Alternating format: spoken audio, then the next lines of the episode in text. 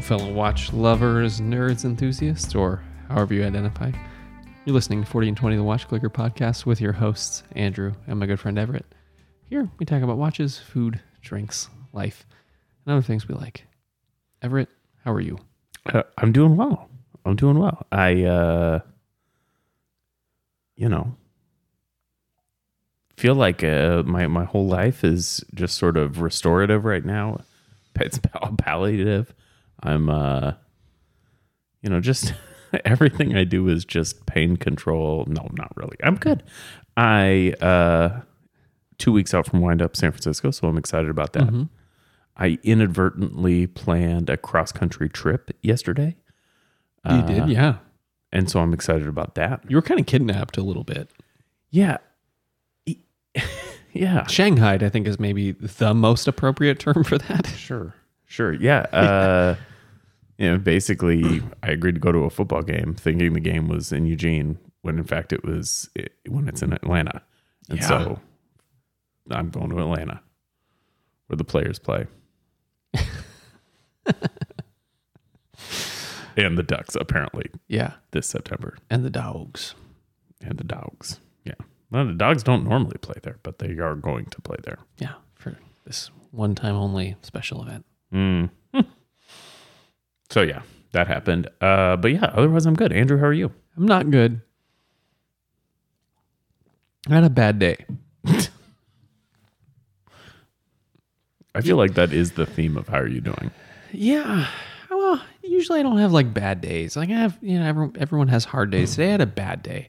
Today I suffered a catastrophic mechanical failure of my car while I was on the way home. And this is one of those mechanical failures that like I, I knew it was on the horizon. I just figured it would hold off until I got it into the mechanic shop hmm. which was already scheduled before the catastrophic failure, which is maybe my fault. Maybe I shouldn't have scheduled my appointment with the mechanic. So I had a I had a brake issue. For those of you who I haven't already explained this to, uh, had a brake issue, and I can like I just knew. I was like, oh, my brakes need replaced. Well, today my brake pad fell out of my caliper, um, but you can't diagnose that while you're driving. You just have to like you you you make a choice. Either limp home or get towed from where you are. Or you can get out diagnose it and realize that you could maybe fix it with the tools that you have in your toolbox and then limp home i elected to limp home which is an extremely stressful drive with a squishy brake pedal in 5 p.m. traffic. We don't live in a big city, but we do have rush hour traffic and to use engine braking and momentum exclusively in rush hour traffic is Yeah, let me ask you a question. Does Andrew, the law enforcement officer, and does Andrew, the guy who's just trying to get his truck home at rush hour in the afternoon, do they make different decisions in this situation? Andrew, the law enforcement officer, has given Andrew, the member of the motoring public, today a traffic citation for the exact behavior that he exhibited. I had a feeling. That's called operating an unsafe vehicle. It was willful. But I also didn't, I, I was a hazard to the motoring public, unbeknownst to the motoring public. It ain't, it ain't cheating if you don't get caught. Right. If I had been in a crash, if I had made unsafe choices, barring the operation of my unsafe vehicle, I would have gotten a ticket. I would have eaten it and I would have deserved it. But, and you'd have gotten like a ribbing around the station, I oh assume. God, it would have been miserable. Mm-hmm. It would have been very unpleasant and I would have deserved it. But you can you can do things that are not necessarily safe and make safe like mitigating decisions on that, right? You don't drive on an interstate at 25 miles an hour because that's the safe operating speed of your vehicle. That's that's unsafe. I tell my wife the same thing. You can you can mitigate the risks all the time. I usually don't have a shirt on. Yeah. I know the route. Like I knew the route I needed to take that had two stop signs instead of my usual route, which has several stop lights and several stop signs. I took the route that had minimal traffic control devices and also minimal traffic because it's like one of those secret routes through town that people just don't take because it's not the most direct, Yeah. but it also requires very little braking. I get it, man. Uh, so yeah, that's that was my day, and It's, then it's dealt with your cars at the shop. yeah, my car got towed to the shop today, and they're gonna fix it. And and when I got home, I was able to diagnose the the squishy brake pedal and be like, oh okay, That caliper goes in This- that. In the- yeah, that brake pad pad- goes that- in that- that, caliper. you don't belong there, friend. Uh, so it was a uh, not as catastrophic as I thought it would be. It's the same issue. It's just a little bit shorter timeline. You know, and much as the whole world, myself included, probably not the whole world, but as much as the world thinks of podcasts in terms of car talk, This is an auto podcast, right? This. we are talking. Oh no, we're doing forty and twenty tonight. We're talking about watches today. we are. And we're going to, you know, as we were prepping for this episode, as I was reading and researching, I was like, we've talked about this before, but I think we've we're going to sort of bring together a bunch of different things that we've talked about. I think we're maybe going to renounce our previous episodes on this topic Oh, by, via this topic. yeah, I don't know. I don't know what you mean by that, but maybe we'll see. I guess we'll just see how this goes. Uh, I don't plan on making a, a renouncing shit.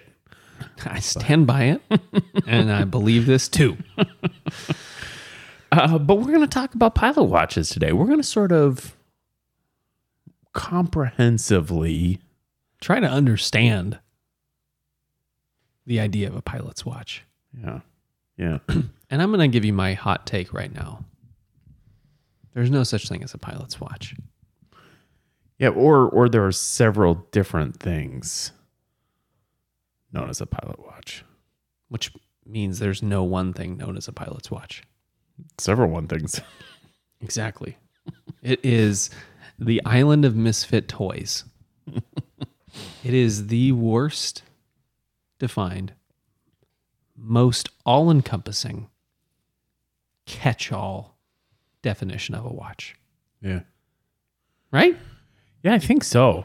I, I mean, well, we're going to look at this. We're going to talk about kind of what it is, and then we're going to talk about the most common different versions of this, or maybe some of the most common different versions of this as we progress. Yeah. Because there are some really traditionally accepted pilot's watches, but they also kind of come with their own terminology, right? Like a Flieger, you know exactly what I'm talking about.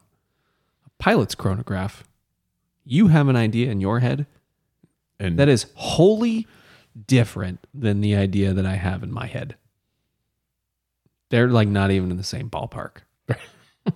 Well, maybe the best way to start this episode, and this is a fun place to start, uh, because it is kind of the start of the story of wristwatches. We're going to go back to 1904 and talk about a fellow named Alberto Santos Dumont. Now, if you if you don't know who Alberto Santos Dumont is, it's because you're not a Brazilian. Mhm. Brazilians will tell you that he was the first person to fly an airplane. And there's some caveats there. There's some big caveats there.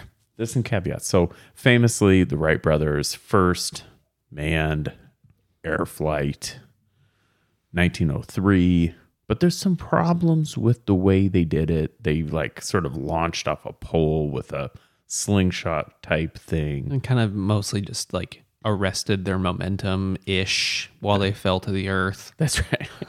That's right. So, They were maybe the first parachuters. Alberto Santos Dumont is the first guy who flies a self. What, what, what's I wrote down a word here.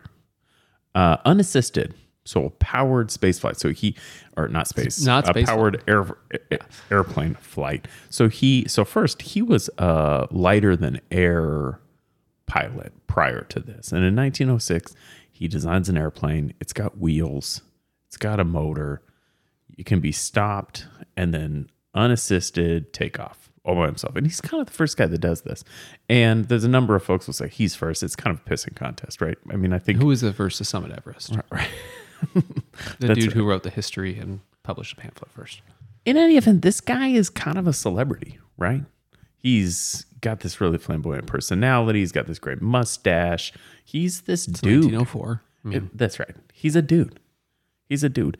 And he's friends. He's really good friends with a guy named Louis Cartier. uh oh. Who it, it, that's a name we we start to know.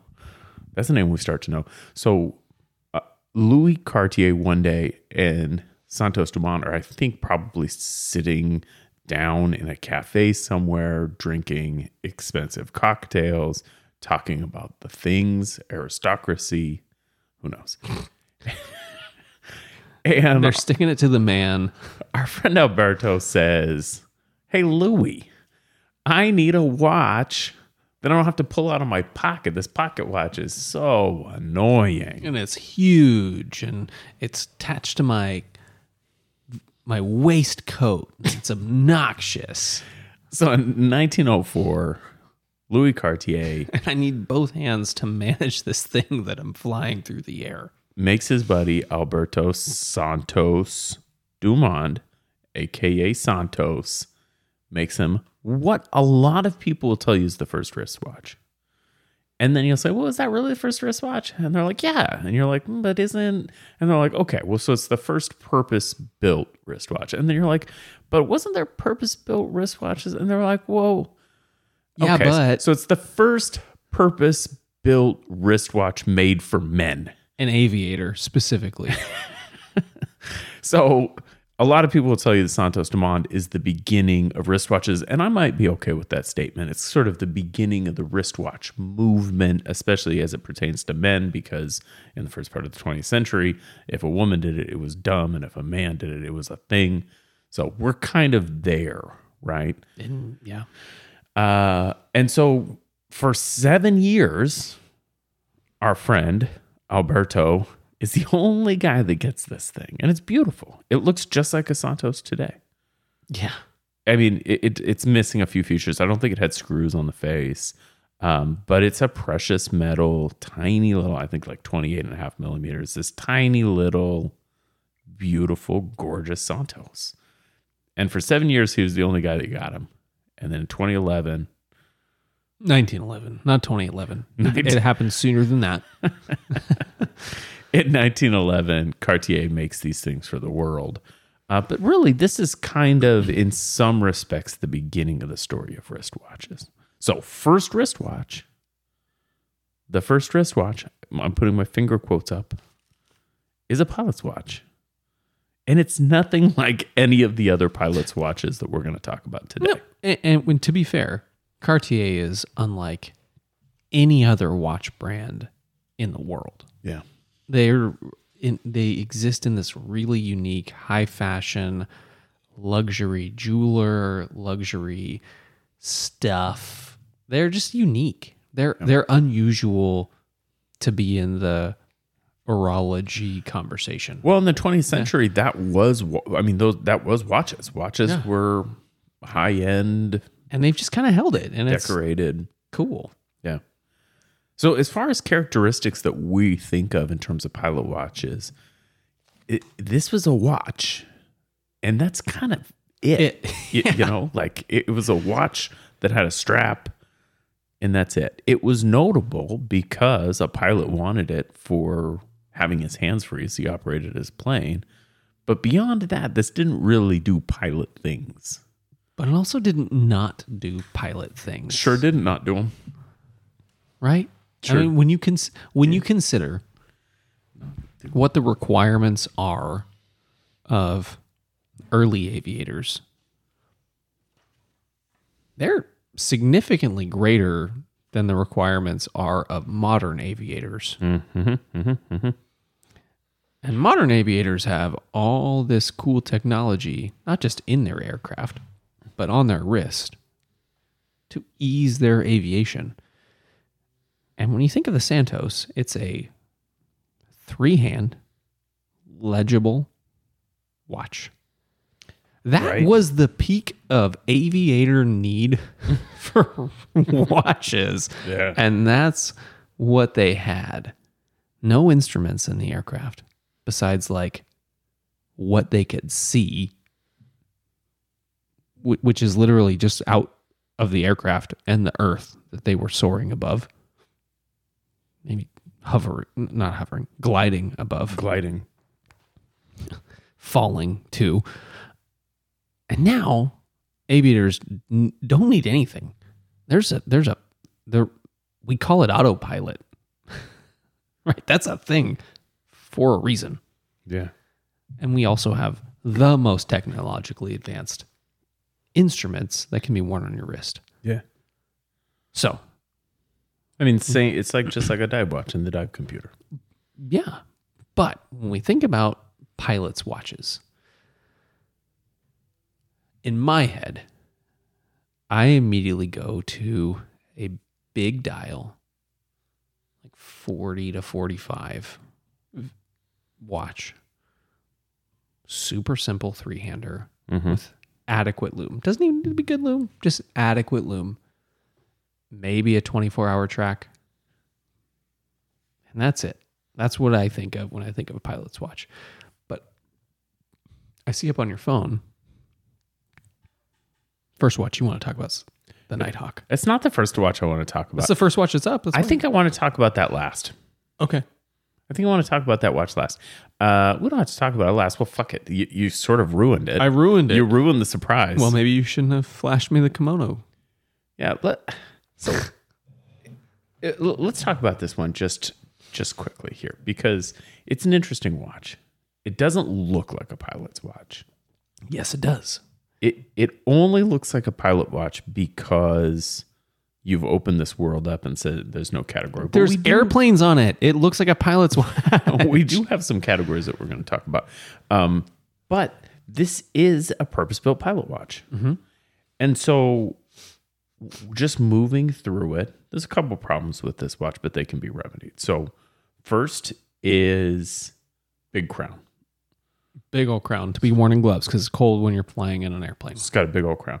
It's got it's got a big face, a big dial, right? So and when you see this thing in person, it's actually bigger than you might expect. It's chunky. Yeah. And the watch isn't that big, but that dial, it's all dial. Mm-hmm.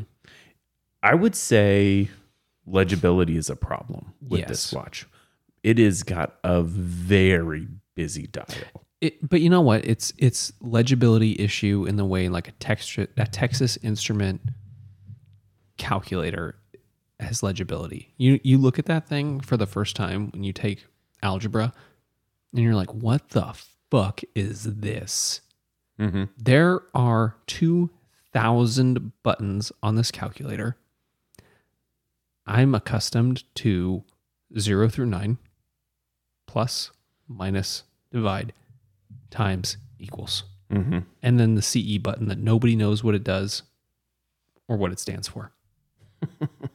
and then you get this instrument with two and a half times more buttons that all have great functionality, have great value, and are tools that you need to do the job that you don't know what you're doing Yeah. yet.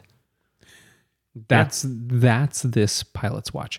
This is too advanced for us.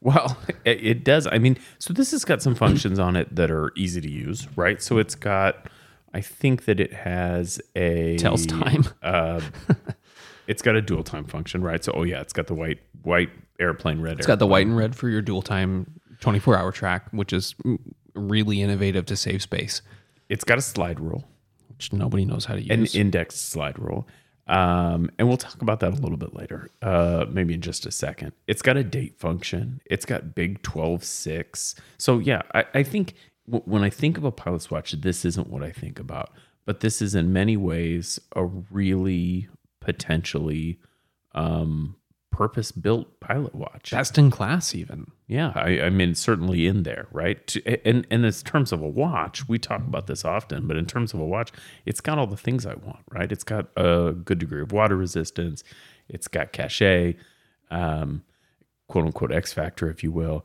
Uh, it's got a great movement, a fun a fun movement in any event. Eco Drive, it's just fantastic technology, even if it's a little boring. Um, yeah, this is a great watch. It's going to last forever. It's going to be accurate.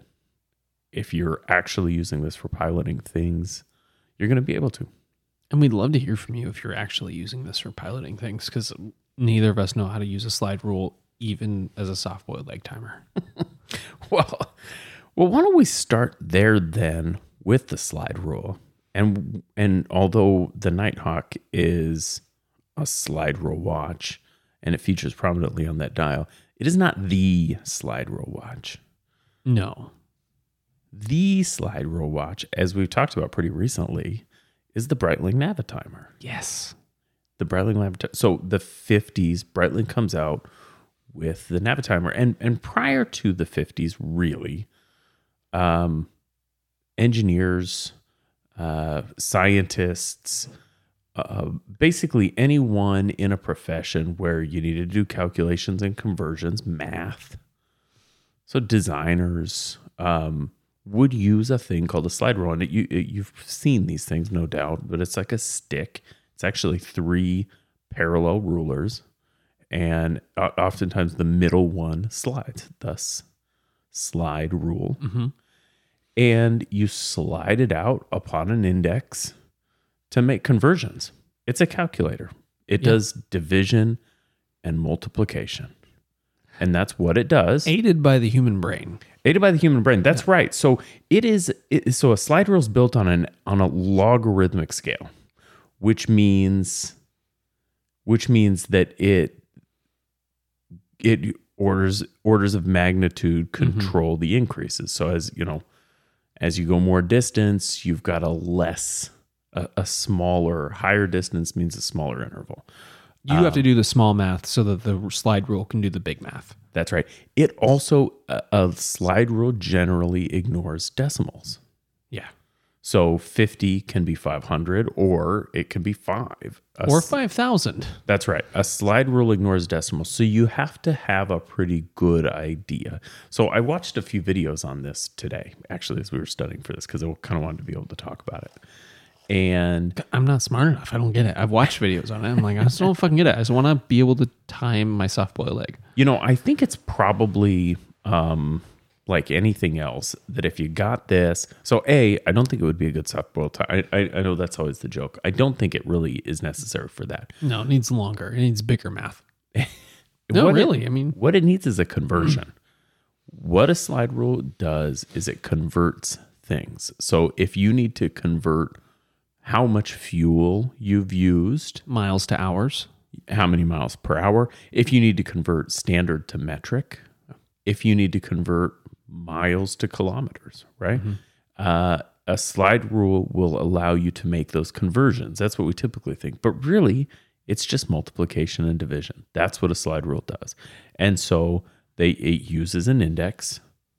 There's a if you ever look at a Breitling, there's a red a red indicator at 10, which is a, I think at the 10 o'clock or at the 10 minute mark.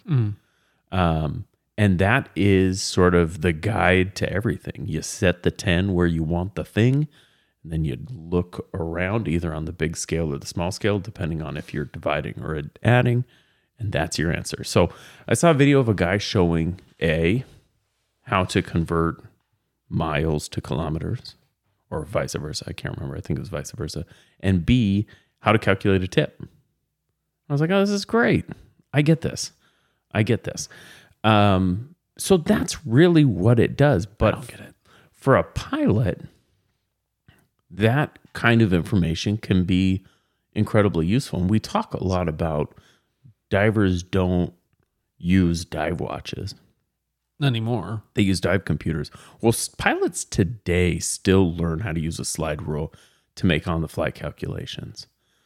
Um, and the reason they do is because sometimes you don't have the ability to use a calculator or whatever. Sometimes all you need is a quick number. And so if you have a slide rule, you can make that number on the fly. Uh, so it is still, yeah, that was unintended, but Uh, I was thinking of like Southwest pilots, like, we need to do an emergency landing here because there's a pilot attacking our staff. or not a pilot, a passenger. I don't know. Well, i i- yeah, and maybe you could use a slide rule for that. So, and then even it's a thing, right? This is a thing, and it's beautiful. And this is for me one of the iterations, more than a Nighthawk, one of the iterations of a pilot's watch. Do you know why it's beautiful though? Uh, Because it's this really because it looks good. elegant solution to a pretty complex problem. Hmm. That's why it's beautiful to me. Yeah, the rotational slide rule is a is a cool is a cool thing. Yeah. Like props to that dude. Simple solutions to complex problems is like the truth. And that's what a slide rule is on a watch. Yeah. But that's in my head. Like that's a, a component of a pilot's watch. But that's not what I think of when I think of a pilot's watch. I'm thinking of a three hander with a triangle at the north. You're thinking of just a Flieger. Just a A, Flieger. B er Yeah. B Uhren. That's a pilot's Flieger. watch to me. So Flieger means pilot. B Uhren means observation watch, Mhm. aka navigator. Yeah, and I think for many, many people, probably most people, when they think of pilot watch, that's what they think of. And I don't go Navitimer. I don't go X33. I don't go to like any of these like com- computers. Even though those are the most functional tool for the job. Yeah. I certainly don't go like 1963, which is also a pilot's watch. Yeah. Well, so let's talk about the Flieger. So we've talked about this recently. Like I said, this watch is going to be kind of a culmination of a number. This episode is going to be a culmination of a number of different episodes, but the Flieger is maybe the pilot watch. No, the Santos is the pilot watch. Okay, so after the Santos, the Flieger is maybe the pilot watch, and I uh, I always think of these things in context of modern watches, right? Because it's something you can buy a Flieger today, but it's important to note that these were not what we think of today, and that you basically cannot buy an actual B Uhren Flieger. They they make them. I think Laco sells one. But when we talk about a Flieger, we're talking about a 15, 55 millimeter thigh watch. you know who still makes those? Laco? Nixon. Oh yeah. True. Yeah. So you know you know what these look like. There's two types, type A, type B. Type A is the simple, more um m- more clean dial 1 through 11 triangle at 12 and they only made those for 2 years. So 40 and 41. And then after that the type B and that is where you have uh 5 to 55 track on the outside and a smaller hour ring on the inside and usually separated, usually sector separation. These things were made of gray varnished brass, typically, sometimes steel. Big ass onion crown Mm. So you could use it in gloves because it's cold in an airplane. and a extra long riveted leather strap so you could wear it around your thigh. So you didn't have to remove your hands from the controls Yep. because you should not one handed fly. Or drive home without brakes. um, you know, we all make choices. But the functionality, right? I mean, that, and that's, I think, maybe the defining factor of a pilot's watch. You know, we, we think about what makes a dive watch. Well, it's a dive timer, whether it be an internal or external rotating bezel, water resistance. If we think about a driving chronograph, you got to have a chronograph, right? That's in the name. Mm-hmm. We think about a field watch, which is discrete, loom, 12, 24 hour track. And I think the pilot watch defining factor is a tool. It might not be all the tools you need, but it's a purpose specific tool, whether it be a slide rule, whether it be legibility and a big ass strap to wrap around your thigh. It's a specific function toward the goal of the intended end user, Mm. even if they're not the same. Mm-hmm. Because an SNK is as much a pilot's watch as a Navitimer, is as much a pilot's watch as Santos. And those watches have nothing in common besides the fact that they are watches. right? There's just a tool, there's a functionality there that exists that's purpose driven to a pilot. Like this thing would be convenient for a pilot to have. Mm. Yeah, well, right. I think. Yeah, I have no fucking clue what you're talking about. It's all right. Uh, yeah. I well, I, I mean, you, the point is right that a wristwatch, just period, was useful for a pilot in a way that it was not immediately apparent to everyone should be useful for everyone. Yeah. A slide rule is not valuable to me. I like it, but that doesn't make a pilot's watch. Is a component of many pilots' watches, but purely having a slide rule doesn't make it a pilot's watch. But it does. It's kind of a conundrum. Right? Yeah, well, I think that's the nice thing about pilots' watches is they come in so many different. Uh, they come in so many different forms that you can kind of pick the one you want. Well, and we can we can move on. So we've talked about, you know, the origin. We've talked about the Flieger. We've talked about the Nighthawk. Yeah. Let's move on to a 1963. Well, so so it- and and it bears mentioning that the Flieger also comes in a chronograph iteration. So Yeah. there weren't specific specifications for the Flieger chronograph, but the Flieger watch that we think about was also made by several companies, notably Hanhart and Tutima, for a Flieger chronograph, uh, based on you know whatever literature was out there. And so, yeah, that's where my head immediately goes when I think of a pilot's chronograph. I think of the 1963, the Project 304 from the People's Liberation Army in Cold War China. Which is diminutive. Small-ish, yes. And its only real f- functionality beyond being a three hander, I mean, beyond being a dress watch, is its chronograph functionality. But it's a pilot's watch Yeah. simply because it has a chronograph, which is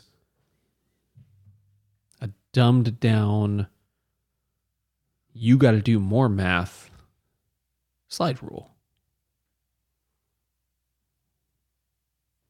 Right? The, the, the math isn't done on the bezel. You got to do it in your head against time. Yeah. That a Navitimer in a 1963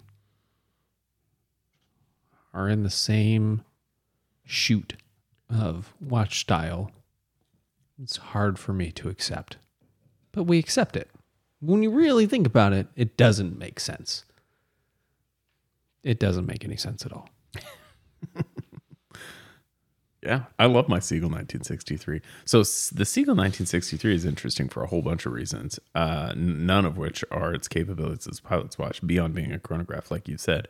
Um, and we don't need to get into them today, but you know, it was made by the PLA in 1961. It, it's actually so we all refer to them as the 1963, and I think even collectors who are talking about the original are oftentimes call them in 1963. Really, more appropriate, it's called a Project 304, um, which was the name of the project, um, designed in 1961 and finally produced in 1963. Um, those watches are cool. Those watches are cool. They're affordable. They're beautiful. They are. Beautiful. Uh, the ST19 movement is really a fantastic thing. And the fact that there's a company, several companies perhaps, still making that same Dozens, maybe. ST19 uh, column wheel chronograph today, and it works usually. Uh, it's a, it's a, it's it's a really cool watch. I'm glad it exists. I'm glad to own one. But yeah, your point is what about this makes it a pilot watch? Well, it's a watch that someone made for a pilot. Very much like the Santos. Yeah, yeah, perhaps. Maybe a little bit more functional than the Santos just by way of having a chronograph, but You pay enough attention to your watch, any watch is a chronograph. Yeah. So I think in this line, so we're going to go back in time just a little bit back to World War II because I think there's one other watch that we can kind of Yes. lump into these. Um, but Seiko, our friends at Seiko, who were not our friends at the time of World War II, also made a watch called the Tenkosu Seikosha, a predecessor to the brand we know as Seiko. Um, and these are oftentimes referred to as the kamikaze watch, right? Yes. But that's a, a little bit of a misnomer. Because none of the kamikaze watches survived. Right. By nature of what they did. These were made for pilots of a certain type of aircraft, which were in fact used for kamikaze missions Intended to crash. intended to crash. But uh, the watch itself, the Tenkosu, was made for the the whole the whole army Even the pilots intended to or return. the whole air force. Yeah, that's right. so uh, these are, I think, from what I can tell, these are all Type B Fliegers. So they certainly weren't of the same design specifications. And if you can look at them, Which isn't shocking given the, um, you know, friendliness yeah, during the era. I'm sure there was technology sharing. Well, and, and, and Japan was was kind of isolationist too. Um, I think these are not as legible uh, a watch as the as the Fliegers, um, but they're they're pretty cool and they're also huge. Forty eight, I think 48, 49 millimeters on the Tenkosu. So You need that legibility. I mean, that's when I think of a pilot's watch, when I'm thinking design something for a pilot who exists in a marginally environmentally stable atmosphere, wide variation of temperatures, wide variations of visibility. I'm I'm not I'm not going to give them a 36 millimeter watch with Roman numerals because that doesn't make sense. You need that big dinner plate visibility. You know, loom technology is not in in the mid 20th century. So you need something big. You smear it off with your thumb and get the fog off, and hopefully it's not on the inside. Right? yes, But here we are, you know, in 1963 from the same, like virtually the same era. You're at 38. I think the final big category of pilots' watches that we haven't yet talked about, we talked about it just a little bit at the beginning. Um, I don't tend, tend to think of GMT watches as pilot watches, but it is a feature that was designed for air travel. Yeah. Pilots, not just air travel, but pilots. Yeah. Yeah. So so a dual time feature, Pan Am pilots uh famously um wanted to have this dual time feature. I want to be able to tell time in two different time zones at once. I need to know what time it is in the place I left and what time it's going to be in the place I land. Or, or even, and you know, when, when we're in the origination of Zulu time, which is GM, like true Greenwich Mean Time, GMT, what which is the the the standard by which pilots operate. Mm-hmm. Okay, so I it's three o'clock where I'm taking off, but it's X o'clock GMT. I am expected to arrive at X o'clock GMT. Mm-hmm. I'm going to keep my watch on where I am, so I can physically, you know, for crew rest, track how long I've been working. That's a huge functionality Yeah. like not just for safety but for just like peace of mind it's hard to drive until god knows when but when you know you've only got an hour and 45 minutes left on that trip you get the power like Jesus comes and sits in your lap and just like powers you through that 18 hour haul. That's important. And and for more than just like the morale, but also like functionally. Okay, these are the things that have to occur after landing. These are the, like th- there's there's logistics parts that go into that. And that's I think for me beyond legibility, one of the most important parts of a pilot's watch is a dual time capability. Yeah. Well, and I think that's one of the reasons that the first watch we talked about today, mm-hmm. the Nighthawk, is such a good pilot's watch because it does all of the actually complicated things that we want. It does the simpler things, the basic timekeeping, but it's also got dual time. It's also with got airplanes s- on it, which is cool. with airplanes. It's all it's also got your slide rule. Um, so in some ways, the the Nighthawk is the culmination of these ideas. Now you don't get a chronograph. You don't get But you can use your slide rule as a chronograph. You can use your chronograph as a slide rule, perhaps. No, if I think I, th- I think if you're smart, you can use your slide rule stopper as a chronograph. You you you just have to commit some shit to memory. I'm not wearing a chrono. Are you wearing? No. Yeah, you are. no, but you don't have a tach on it. if you look at a tach, yeah, I do. oh yeah, you can look at it and you can acknowledge like these are approximations of where things belong on attack. And against a slide rule, you can use your second hand to perform that function. It's a higher level functioning, but if you can use a slide rule, you can you can reasonably accomplish that higher level. I'm going to acknowledge that you've already stated you don't know how to use a slide rule. So we'll take what you're saying now with a grain of salt because I don't think that actually is a thing. But I think you can. okay, you have to show me what you're talking about. Um, so yeah, in some ways, that Nighthawk is the culmination of those ideas, right? Um, and that makes it interesting and it makes it fun and it's a good watch. I don't know. Um, I don't know that any of this stuff is necessary. What with a- Apple watches or whatever, but it's all kind of cool. So, um, I think the final watch that you that we we kind of talked about um, before we went live is the Omega X33 Skywalker, which is the astronaut watch of the day. which is the astronaut watch of the day. That's And- right. And they're doing a lot of flight. Yeah, I think I think probably they are. This is a pretty neat watch. Um, this the the X33 in general, and as well as the Seamaster iterations that preceded it.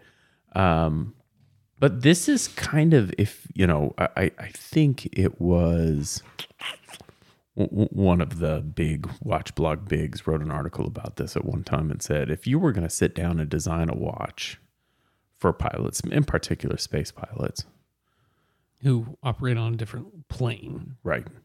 This is the watch you'd design, and and in some ways, that's exactly what they did. So Yeah.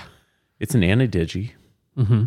It's an ana-digi watch, so you've got an analog function and also a digital function. Which function. gives you inherent dual time. That's right. That's right.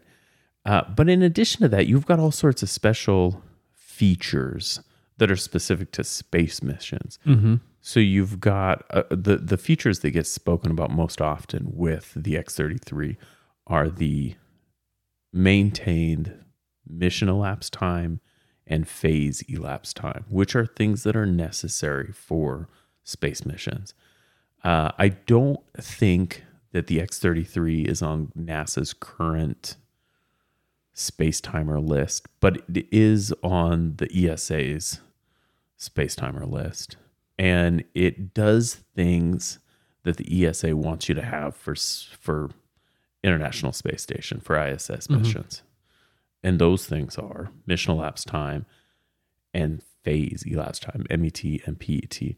The other thing that comes up with the X33 often is its alarm. Supposedly, this thing has an alarm that is like the same decibels as a vacuum cleaner. And even people who are like, don't need this thing are like, that's a sick alarm. How does a watch that is 44 millimeters Which is also a bit of a misnomer. It's more like a 42 millimeter watch, but Yeah, I mean, speedies wear small, but not their lug to lug. Mhm. And I don't know. I've never worn an X33. nope, me either. I want to wear an X33 because that might be my Speedmaster. But how does a it, watch? How does it do that? I, I don't know. Yeah, I don't know. Maybe it's like one of those old MIDI, like, Like a baby, just like, just can turn it on. Supposedly, it's really loud though. But that's the, that's the space watch, to me. That's the flight watch. That's the pilot's watch. The X33. It's purpose designed in every single characteristic to be for pilots. Because that's all astronauts are. Pilots, is they just travel vertically instead of horizontally. Mm-hmm.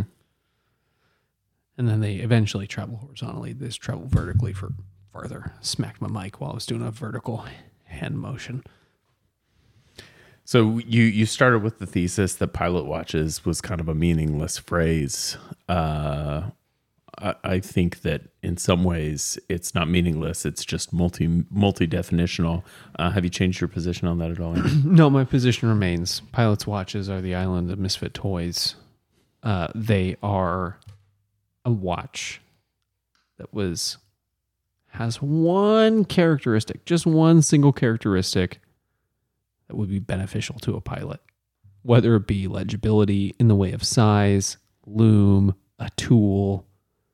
It is the watch category that we throw watches in that fit in no other category, but we still like. yeah. Because watches we don't like don't get don't become pilots watches. right? I mean, when you think about one watch that you don't like, that it's just like, eh, you know, I don't know, it's not great in really any category. You don't go, it's a pilot's watch. It's got three hands. You can read it. You go, I don't know, it fits maybe into this category, but kind of misses in these regards. If you tried to sum up any of the watches we've talked about and the pilot's watch catch all didn't exist, you would have no way to define this watch. Well, it's a driving chronograph, but not because it doesn't have a chronograph. It's got this weird fucking thing that like does the math for you. It's a field watch, but not because it's enormous. And it only has a 369 with a triangle at the 12. I don't I don't know. it's the catch-all. And we tolerate this catch-all because we love these watches because they're fucking cool. Yeah. And we just accept them as pilots' watches. Andrew, other things. What do you got? I have another thing. I know you do. I can see it. I brung it. So I'm uh minimalist isn't the right word because I buy things to be more minimalist. That's a that's probably uh, that's probably a name for that. Consumerist. Yeah, no, I bet there's something more specific. There's something, there's a way to describe people who procure superfluous things in the interest of minimalism. It's me.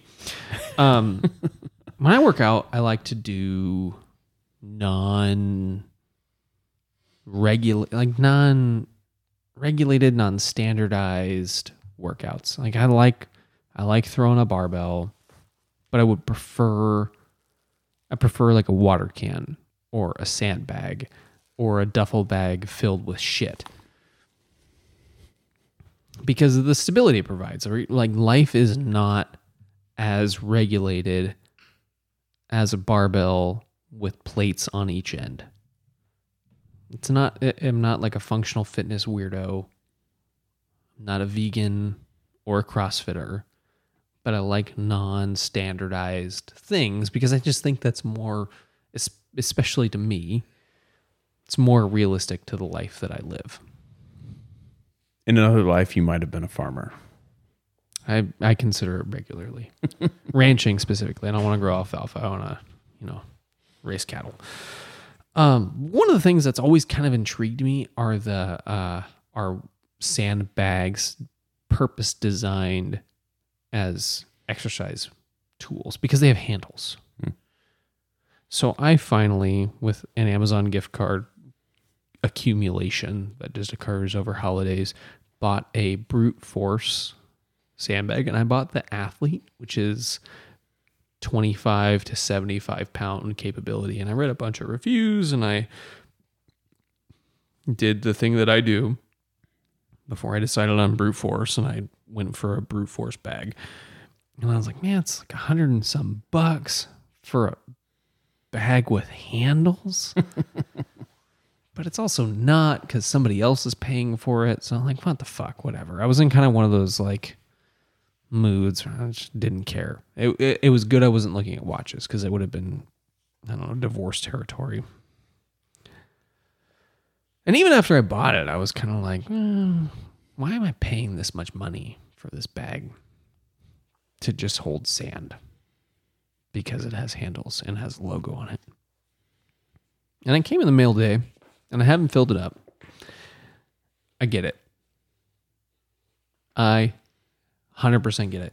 They're all their reviews are like the Cordura is in great shape, the stitching's great, the handles are well placed. This thing's never going to leak sand and none of these based on my initial assessment of this thing were paid reviews. This thing is no bullshit. Not just thick Cordura, but waterproof Cordura. Mm-hmm. The stitching is robust. The zipper is no bullshit. The zipper on the filler bags is no bullshit. I I don't I accept that it's as much money as I paid for it. Well, yeah, it's made in the United It's, States. it's made in the USA. It's and, and if there's a word to describe this thing, just looking at it, robust. I would say overbuilt. Although yeah, that's a better word. o- overbuilt is is not appropriate because it's probably built exactly. It's intended to be used violently. That's right. Fill it with sand and do whatever you want to it, and it will not fail. You've got Xbox stitches at all the intersections. Yeah, it's yeah. I mean, you can just tell from you can tell from five feet away that it's it's a really strong thing, and then you put it in your hand, and you're like, oh, But that was a, so I opened it up and I picked it up and I said I get it. yep. because I I've I love water cans because the weight shifts and it improves your stability. It, it's a very functional weightlifting and fitness activity because real life isn't stabilized on both sides and precise. hmm Real life is messy, it shifts. It's you can deadlift 500 pounds and blow your back out while you're tying your shoe because you sneezed. That's just the reality. So when you train in a way that is dynamic and shifting, it it mitigates those things happening in a way that can still happen and you shouldn't sneeze while you're tying your shoe. That's just once you're over 30, don't sneeze while you're tying your shoe. If you Common think you're- knowledge. Everybody knows that. if that. you think you're going to sneeze, fall down, straighten out, sneeze. Just accept the shame of the of the fall and sneeze. Or stand up. Uh, th- those are those are your two options. Sometimes sneezes come on quick though. you might just need to fall. Um, but I, I've I've bought few things where I was like, like thrown a flyer, and then immediately got it and been like, "Yep, I get it." Usually, you throw a flyer and you're like, "Oh, I accept." This is hundred percent. I get it. Well, I'm excited to hear you uh, give the full report once you've used it because I think this is the type of thing that it can be built however well it wants to be. And I'm gonna I'm gonna put it through some abuse. I'm gonna go to Lowe's tomorrow and buy seventy bag seventy pounds, seventy bags. Not gonna do that. it's a little, that might be overkill. Yeah, it's too many. Um, buy seventy pounds of sand and fill it up and and start incorporating into my workout. You'll report back. Yeah, So I've got another thing. do me. So last week I talked about my new saw, my Silky Gomboy. You're a Gomboy fanboy. I'm a Gomboy fanboy. And we got some comments. People were like, "This is cool, gardening tools on 40 and 20. I'm all, I'm here for it." And so I told some people that there was going to be a follow up, that a second gardening tool hmm. that I picked up, and to stay tuned. I am not going to talk about that this week. I teaser. I'm gonna save tip. that. Man, I had intended to talk about that this week. I'm going to save it for a week because something happened last week, and I and I have to talk about it now. it's getting disbarred. I watched a show on Apple TV, Apple Television, Apple TV. It's not called Apple Television. Okay. on Apple TV. Regular television is television. It's Apple TV. I watched a show on Apple TV. It's one of these that I've seen the tile for and I just didn't watch because for whatever reason, and I'm not even sure why.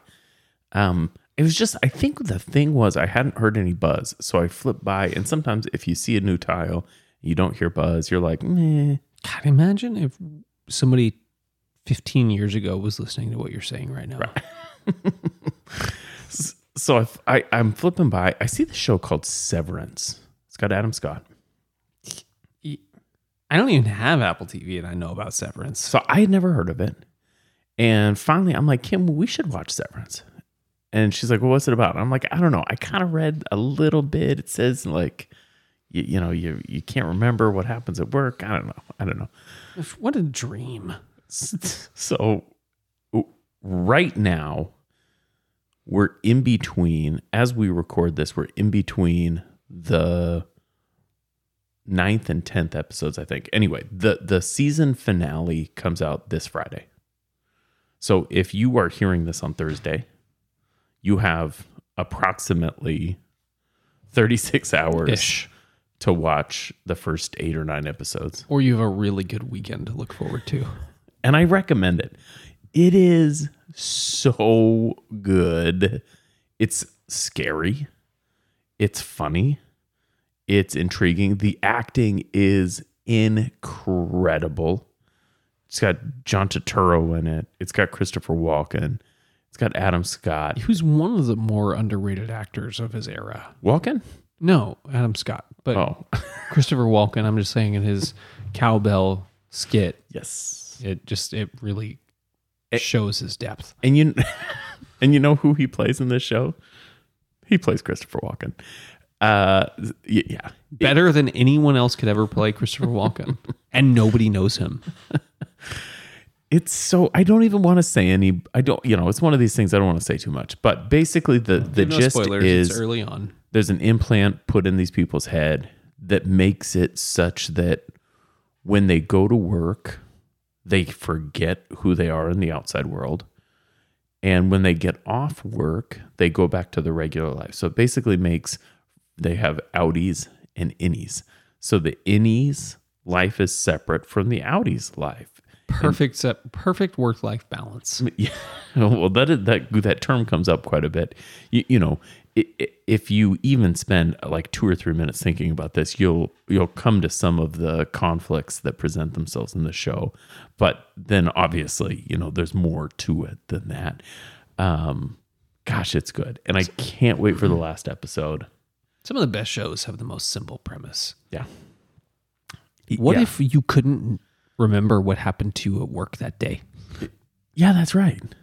And and, and like uh, Uh, this comes up pretty early. Like if you hated your job and wanted to quit, how would you communicate that to your outie?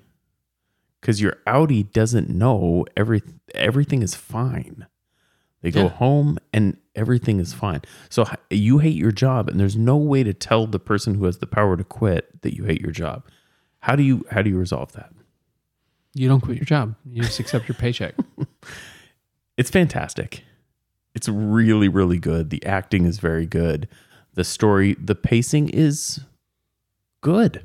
The pacing is good. And it's one of these shows where I think the pacing isn't good until it until it moves it along and then I'm like, "Oh no, the pacing is. Yeah. the pacing is perfect." Uh so yeah, can't recommend it enough. Uh season finale coming out this Friday where this is not a paid spot.